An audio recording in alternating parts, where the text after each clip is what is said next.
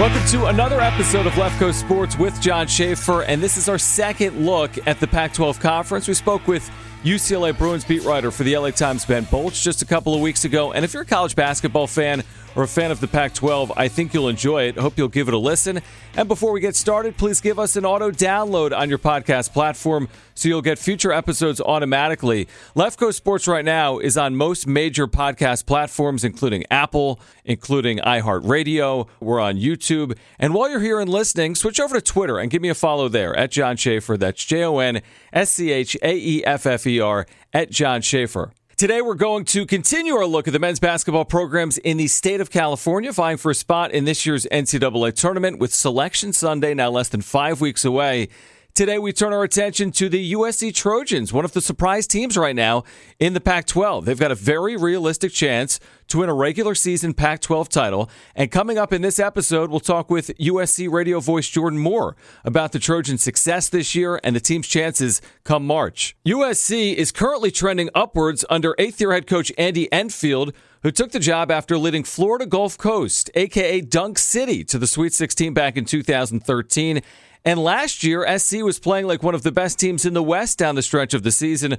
Before the pandemic, they went 22 and 9. They finished in third place in the Pac 12, and they would have absolutely been in the field of 68 if not for the shutdown. This year, the Trojans might be even better with a chance to be a top four seed in the NCAA tournament. SC is led by a freshman phenom, Evan Mobley, the team's top scorer, rebounder, and shot blocker, and a surefire lottery pick this summer in the NBA draft. They aren't just winning, but they're winning big and enjoying their best point differential in a season since 1971, 50 seasons ago. The Trojans have been very stingy on defense. Opponents right now shooting under 38% from the floor against them this year. In addition to Mobley, Tahj Eaddy, a transfer guard from Santa Clara, has had a productive season, scoring 13 points per game. And the Trojans have great balance and depth. Five other players averaging more than six points per game. They're also the tallest team in the nation with an average height of six seven, led by the seven footer Mobley. Now, all time, the Trojans' tournament success has been limited. Their last trip to a Sweet 16, all the way back in 2007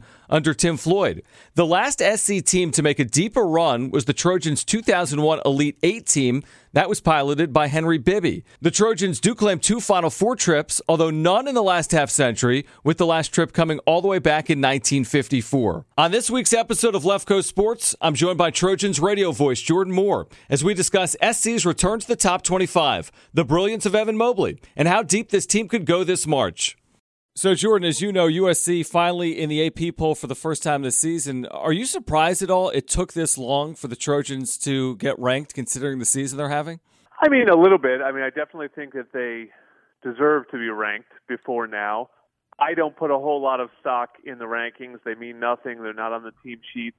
But I know it's really important for the fans, and so I'm really happy um, that they are ranked because uh, you know it gives credibility to our own fans, which is uh, an issue that's been a, a long time at USC, which is this this idea that, that even our own fans um, don't necessarily believe the team's good until you know you're sort of well into the season or into a tournament run. Uh, it's always uh, a case where they're just sort of afraid it's it's not real, it's not really happening, and and I think this team is really good and deserves it. Um, and so I'm, I'm happy to see them ranked, and, and now we'll see how they handle success. Was there a moment where it became real for you this year when you thought, hey, this team has a chance not only to be good, but maybe very good and make some noise even in the NCAA tournament? That's a good question. I mean, I came into the season honestly with not the highest expectations. I thought that they'd be good, um, but I couldn't figure out where they were going to be better than last year. And last year's team probably was going to be like an eight, nine seed. Um, and so I sort of thought that was kind of the expectations for this team. Hey, just get in the tournament clean and, and it'll be a good season.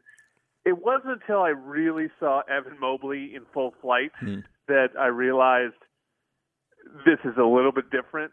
I mean, as good as Onyeka Okongwu was last year, as good as some of the players have been in, in recent history in the program, this is a talent of a different order.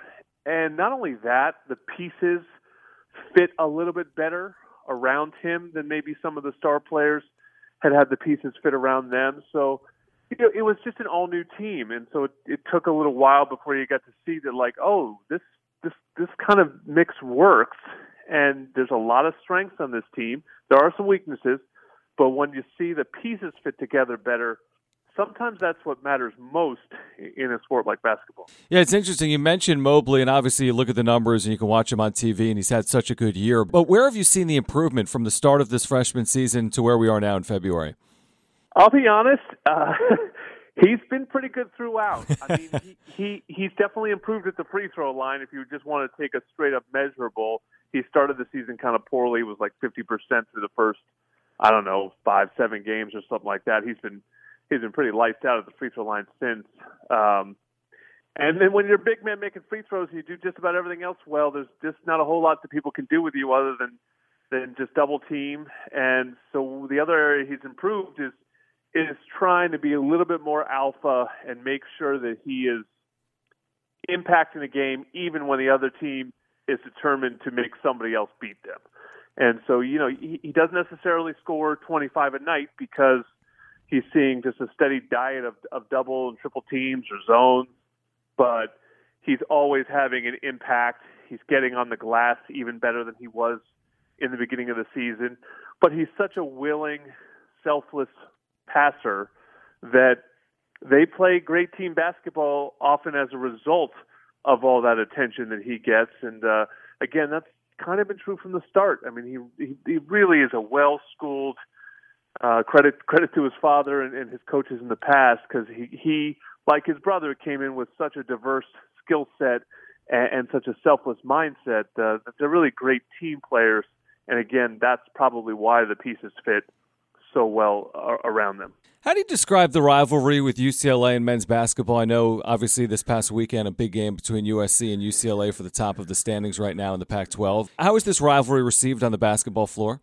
Yeah, I mean, if we're being honest, historically, it's the exact opposite of the football rivalry, which is, you know, they're the basketball school and, and, and we're the football school. Um, I think it's, you know, as always, the USC basketball job has always been looked at as like the sort of untapped potential, right? Mm-hmm. I mean, mm-hmm. even if you're not you're going to have the expectations or even at times reach the heights of UCLA, there's no reason you can't be good because you you know, UCLA or whoever only gets three, four players a year, right? So you there's plenty of players out there for for someone to get good, and Andy Enfield has has sort of done that, and he hasn't necessarily done it by out recruiting UCLA by going, you know, and saying, hey, you know, here's the best player in, in Los Angeles, and he's going to choose USC over UCLA. At times that's been the case, um, but you know, I think at times it's being a little bit more creative with roster building, finding the right mix, finding a way to get old, um, which I think is really important now in college basketball. The best teams are the older teams. And despite, you know, if you can get an Evan Mobley, great.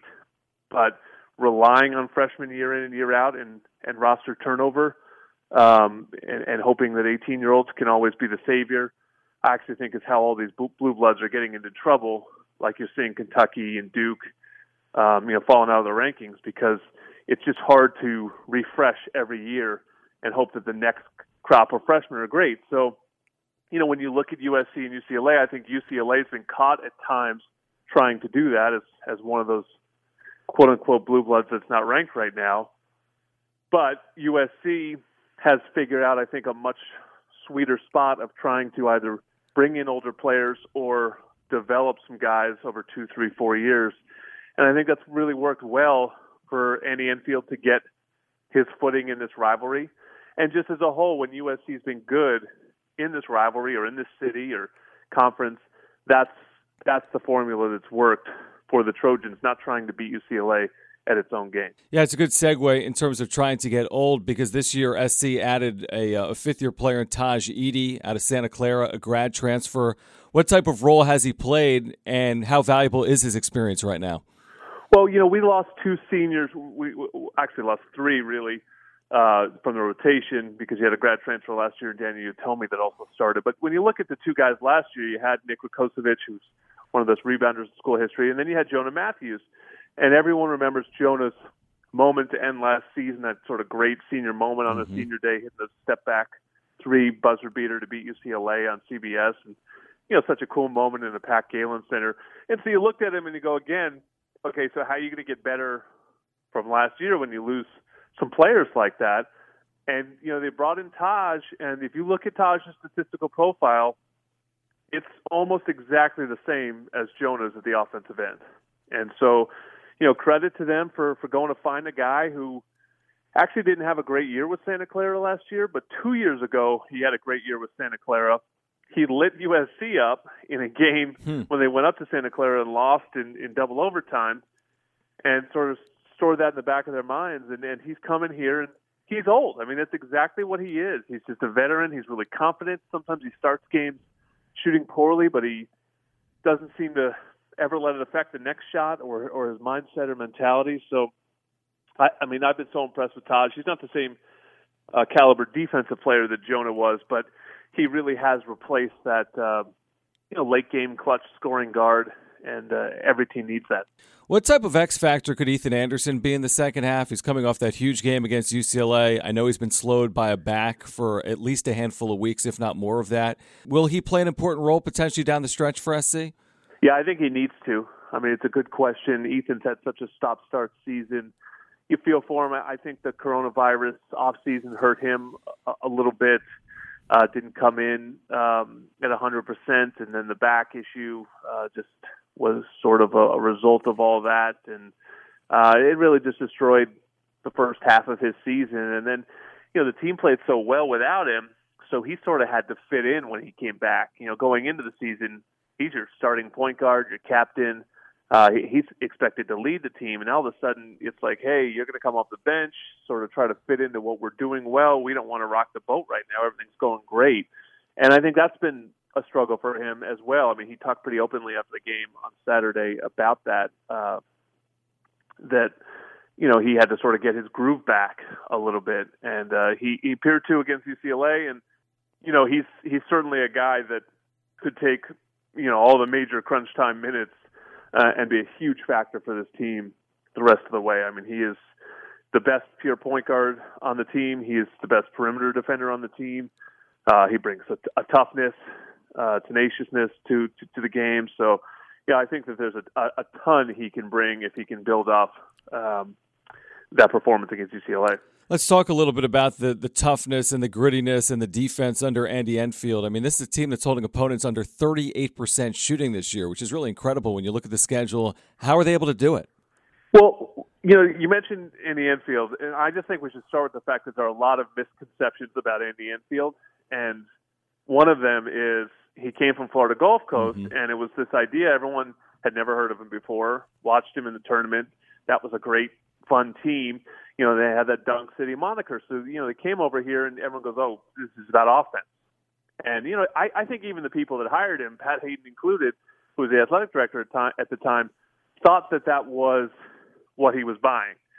But Andy Enfield's, if you look at his track record, his real mentor is Leonard Hamilton. Hmm. And Leonard Hamilton is, you know, that's Andy was an assistant at Florida State. And if you are to look at what – Leonard Hamilton has built, which, by the way, he's an underrated coach who's starting to get a lot more credit later on in his career uh, for what, what Florida State's been able to do at a football school. The U- USC is starting to look a lot more like those kind of things. So Florida State's a great defensive team, and how they do it, size. And USC is the biggest team in the country. So you see a lot of teams going small. USC has all these versatile players. Obviously, it all starts with Evan who is at seven feet tall, you know, is, is the top 10 shot blocker in the nation, number one shot blocker in the Pac 12. But not only is he big, Evan and, and Isaiah Mobley both have the, the quickness and foot speed to switch on guards. And so you constantly see them get caught in switches, and the guards just give the ball up. hmm. They don't want anything to do with it because they don't want to shoot over the top of the size, and they can't they can't beat them off the dribble. They they, they know they're going to get the shot block. So it's one of the better shot blocking teams in the country. It's one of the better rebounding teams in the country. You know, they, they have the ability to play man to man and and switch. Uh, you know, really one through five. They have played some zone at times, and they, they can be super long in the zone. So it really is a, a good defensive team. Last year's team was a great defensive team. So you're starting to see in the last couple of years that you know maybe the identity of an Andy Enfield team is at the defensive end. Hmm. Jordan, obviously, still a ton of basketball in front of the Trojans, or just in general for the Pac-12 and around the country as a whole. But in your opinion, what would be considered a successful season at this point? Yeah, that's a good question. I think expectations are moving up, right? I mean, you know, success uh, breeds more expectations. Um, you know, just looking at the bracketology now, all of a sudden USC's in that conversation for four, five, six seeds. Mm-hmm. So you know, now you look at hey, make the tournament. Now you need to win a game, or you know, maybe make a Sweet 16. I I think if they made the Sweet 16, that would be a huge accomplishment for this program. It's again, there just isn't a lot of history of USC teams doing stuff like that. Yeah. Tim Floyd made the Sweet 16 once um, with that group with with Nick Young, and it was sort of a surprise run. Uh, Andy Enfield obviously did it at Florida Gulf Coast, a, a major surprise run. Henry Bibby early in the 2000s did it with uh, made the Elite Eight um, with you know again a surprise run. So you know if they were able to get in as a four or five seed and just sort of hold their seed and and uh, and, and make it to a to a Sweet 16 or you know who knows beyond anything anything after that I think would be gravy. But you know, I think that would really hopefully solidify what this program has done with its own fans. Again, you know, just trying to prove that what Andy Enfield has accomplished and his staff with all the wins that they've had over the last handful of years, turn that into a little bit of tournament success, and I think they'll they'll open USC fans' eyes to you know where this program's headed and and really maybe go backwards a little bit and give credit to where they came from. What's it like for you as an SC alum calling games for your alma mater now? It's a dream. I mean, honestly, it's it's pretty wild. The other day, uh, you know, I, I call games by myself, but I had Sam Clancy in as a hmm. guest uh, color commentator. And for those listening that don't remember Sam Clancy that well, but he was uh, he's the last USC player to win Conference Player of the Year. He won Pac-10 Player of the Year in 2002, and he was on that team in 2001 that made the Elite Eight with Brandon Granville and Jeff Trapani, David Bluthenthal, and Brian Scalabrine. And you know, for me, I was a freshman back then, so hmm. my freshman year was actually the year that was was Sam's senior year. So pretty crazy, just having it all sort of come full circle as a guy that uh, you know I love basketball, and so even though USC basketball's never had the following, I've I've always loved it. Um, I was very lucky from a football side to uh, to be at USC during the early Pete Carroll years and and you know see all that success. Um, but you know nothing nothing brings me more joy than, than seeing the basketball program grow and uh, it's it's been fun calling the games and uh, just just fun watching them. You know, I, I, we've had some rough seasons. I was uh, on the broadcast not too long ago when we went six and twenty six. So hmm. I certainly don't take it for granted when when you're sitting here at the, at the top of the Pac-12. All right, Jordan, before I let you go, I want to ask you about just the state of the Pac 12 in general and, and how many teams you could forecast or envision in the NCAA tournament this year. Yeah, I think five are, uh, are in pretty good shape. Um, you know, might have been six if Arizona hadn't pulled itself out of mm-hmm. contention. Mm-hmm. Um, so not a bad year at all right now for the league. It's obviously a tough year, tough year to judge. I think computer rankings will play a bigger factor than usual, and so that's why I look at the five teams that they all seem to be in pretty good shape when you look at their nets.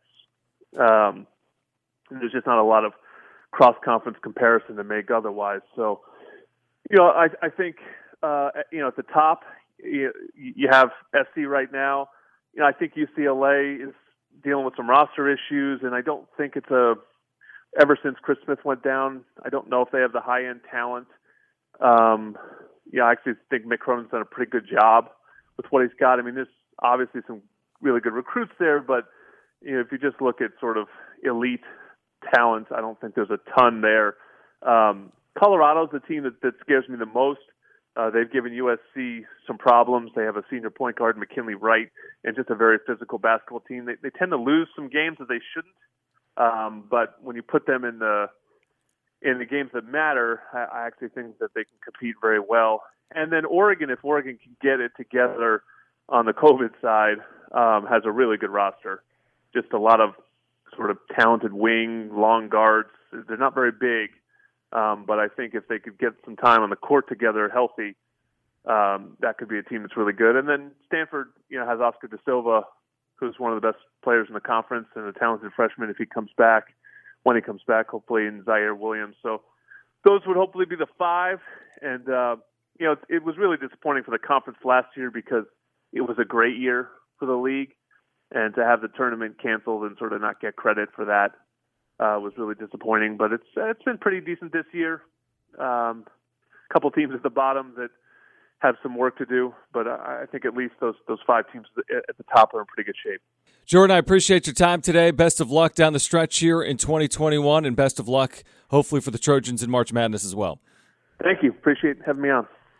Thanks again to Jordan Moore for spending some time with us on Left Coast Sports. I'm a huge fan, by the way, of his play by play. Give him a follow on Twitter at Moore Sports. That's at M O O R E Sports. If you haven't already, please subscribe and auto download future episodes on whichever podcast platform you're listening to this podcast on. And please give me a follow on Twitter at Jon Schaeffer. That's J O N S C H A E F F E R. Also, coming this March to your view, Advance to Indianapolis, a four week college basketball tournament show that follows local teams and players on their journey to the national championship. Each week, Advance to Indy reviews the previous weekend's rounds and looks ahead to the upcoming weekend. Each show airs four times per week with 16 total show airings throughout the tournament. Advance to Indy includes interviews, expert analysis, along with local stories on the teams, players, and fans that make the madness of March so much fun. For more information, visit yourview.com. That's yourview.com. Next week on Left Coast Sports, we'll be inside one month until Selection Sunday. How many schools from California will be dancing? We'll find out soon enough. Thanks for listening. We'll catch up next week on Left Coast Sports with Jon Schaeffer.